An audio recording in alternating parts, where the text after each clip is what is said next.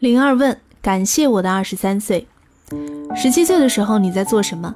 对着满桌子的试卷准备高考，在操场挥汗如雨，只为投进一个三分球？暗恋隔壁班那个像丁香一样的女生？还是想着要做一些疯狂的事，例如组一支摇滚乐队？在香港，有两个女生就是这么勇敢的把梦想变成了现实，她们是卢凯彤和零二问，她们是 at seventeen。在出道之前，这两个爱创作的女生各自组队参加原音两千歌唱比赛，私底下认识之后，经常一起表演。后来，零二问的声音获得了黄耀明的赏识，受邀试音，他带上了好友卢凯彤一同前往。没想到，两个人随即被香港独立音乐厂牌人山人海签下，组成 at seventeen。团名 At Seventeen 的灵感是来自美国创作歌手 Janice Ian 的创作成名曲 At Seventeen。另外呢，At Seventeen 出道的时候，卢凯彤和林二问分别是十五岁和十九岁，平均年龄刚好是十七岁。所以呢，倡导者黄耀明啊就决定以 At Seventeen 作为队名。虽然卢凯彤和林二问现在已经各自单飞了，但是他们活力的形象却时常出现在各大音乐节和 Live House 当中。只要你看过一次他们的现场。你就会瞬间被他们的热情和活力点燃。十七岁似乎是一个代表着长大的年纪，在成人礼那天，我们信誓旦旦地说着从今天起要怎样自由，从今天起全部的事由自己做主等等，以为自己真的从那天起成了真正的大人。然而时间继续往前，现在的你再回想十七岁时候的自己，是否会笑笑当年的天真，然后感叹长大的真实模样？或许你已经记不清楚究竟是哪一件事，或者是哪一个人触动你，但你一定是记得，从那一年开始，你的观念从此转变了，你像获得新生般，从此变得笃定、自信，也有了独立思考的能力。林二位说，他的重生是在二十三岁那一年。二十三岁是我的人生观、价值观、世界观开始开花的年纪，一切的想法从那一年开始慢慢成熟了。然而，成熟是一条漫长的路。从二十三岁开始，而完结是在生命终止的那一天。说这段话的时候，灵儿问剪了一个利落似男生的短发，面部轮廓以及五官线条棱角分明，像一个几何体。倘若只是坐着不说话，会以为他是一个难以接近的人。可是他的歌声呢，却有一种小女生的柔美。他自己觉得说话的时候，声音最贴近他本身的性格。理性、条理清晰，不喜欢拖泥带水，同时也是温柔的，没有太大的脾气。我认识他的时候，他三十二岁。在成长的过程里，女生通常要比男生早熟一些，二十几岁的年纪便会学会规划自己的人生，而男生呢，大多数还在打游戏，以为自己拥有成熟男人的担当，实则啊，思考问题的方式还是像一个热血大男孩。这个时候，如果身边有一些长辈的提点，对于心智渐渐成熟的女生来说，无疑是幸运的。林二问很庆幸，在她二十三岁的时候遇见了这份幸运。林二问说，跟长辈聊天，很多的时候，作为晚辈的我们会唯唯诺诺，生怕自己见识浅薄，说出一些会被他们认为肤浅或是幼稚的意见。我很幸运遇见了想法开明的长辈，让我能够自由表达我的想法，不管我的想法是否愚笨。长辈们从来不会小看我，反而会给我启发，让我更有智慧走自己的路。比如周耀辉和于艺瑶，感谢他们提点，让我成为现在的我。周耀辉可以说是林二问在人山人海公司的时候一位非常重要的朋友。在没有特定工作的时候，周耀辉都是住在荷兰的阿姆斯特丹。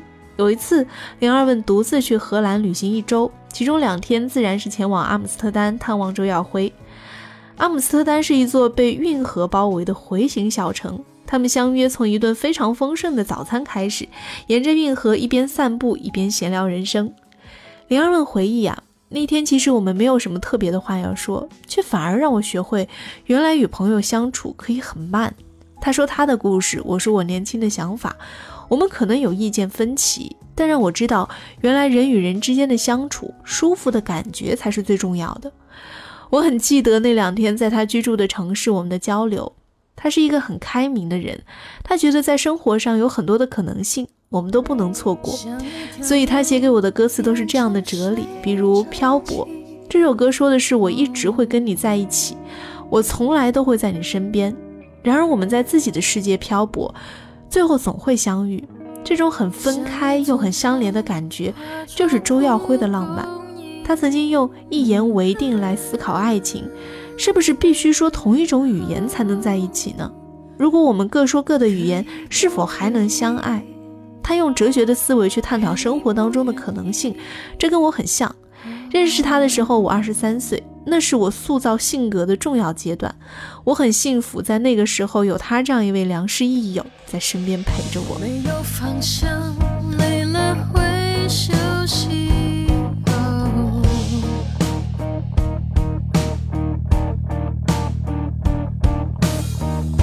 没有界限。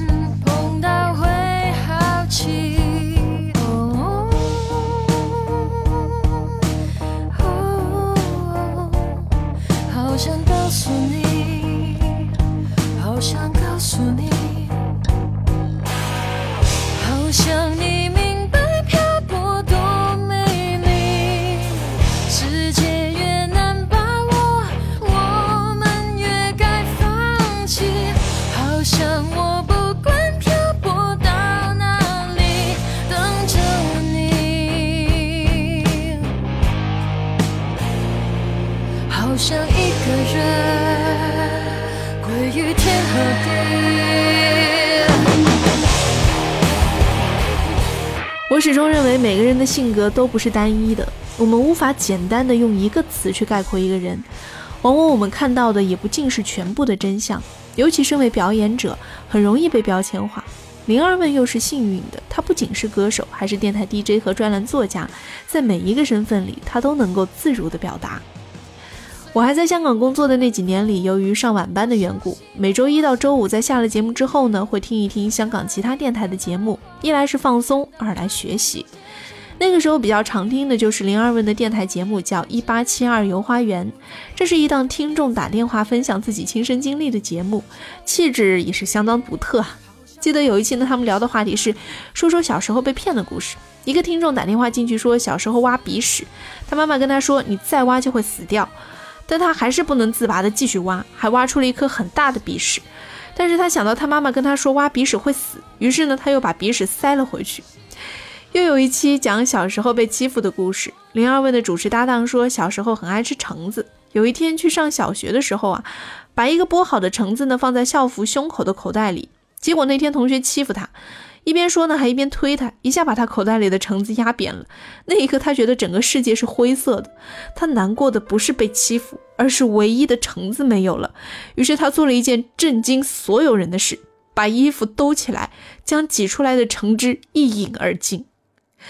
听到这里，你一定会想听一听这档节目的，也会认为做这样的节目一定很欢乐吧？的确啊，每天晚上听到这些有趣的故事，让林二问很开心。可是也因为每天晚上都需要投入的跟每一个听众聊天，去记得他们说的故事，日积月累的情绪，让林二问慢慢变得身心俱疲。尤其是碰上要录专辑的那段日子，休息几乎成了奢侈。林二问说，那段时间的精神压力大到你不能说，你跟别人说，别人会认为你在找借口。幸好我的监制于一瑶一直在鼓励我，他跟我说一定会好的，我的努力一定会被看见的。我感动的不是我的努力终究会被人看见，而是在我脆弱的时候有这样一个人无条件的给我鼓励，我觉得被爱、被关心了。我们在做每件事的时候呢，总是希望尽自己所能的把它做到最好。碰上需要同时处理两件以及以上的事情的时候，往往需要分散精力。这个时候我们就会跟自己生气，担心是否没有把这件事情做好，倾注在那件事情上的精力是不是又不够呢？我们虽然烦躁不安，但是却并不要求有谁来帮我们完成任务，要的仅仅是身边人的一句鼓励。梁耀文坦言，在外人看来，我们的工作很风光，认为做音乐明明是我们喜欢的事，为什么要喊苦？有这些想法的人不是不对，可我们都是人，每个人工作都会面对不同的难处，有一些困难是比较难去想象的。当然，我的工作收获到的关注和赞赏。更加直观，也更加容易被看见。可同时，我背负的压力也就相对更大。是啊，相比起说风凉话的人，我们会更讨厌那些叫我们去放弃的人。一句“你不想做就不要做吧”，简直是成了要命的打击。一句鼓励的话有那么难吗？林二问说：“幸好他身边都是爱他的朋友，正如他在二十三岁的时候收获成长。从那个时候起，他也想用自己能说会唱的优势启发更多的人。”二零一三年，林二问在香港做了一场名为《对妈有话儿》的一个人的独栋唱，也就是脱口秀加唱了。在演出的当中呢，道出和唱出一个个和妈妈有关的故事，在温馨和嬉笑间探讨子女和妈妈的关系。没想到演出当天啊，果真有很多观众是带着自己的妈妈一起来看的，并且在音乐会上对妈妈表白，这让林二问倍感满足。问及他和妈妈的关系，他说：“我跟妈妈本来就是很好的朋友，所以不需要一个场合来对她深情表白。我要对她说的就是放心。作为妈妈，看见女儿辛苦，她一定也会心疼。她不会想到那个付出是应该的，哪怕她理解。我想告诉她放心。”因为我的经历让我有比常人更多的收获，我开心，你也为我开心就好。你想吃什么就去吃，喜欢什么就去买，不要担心经济的压力。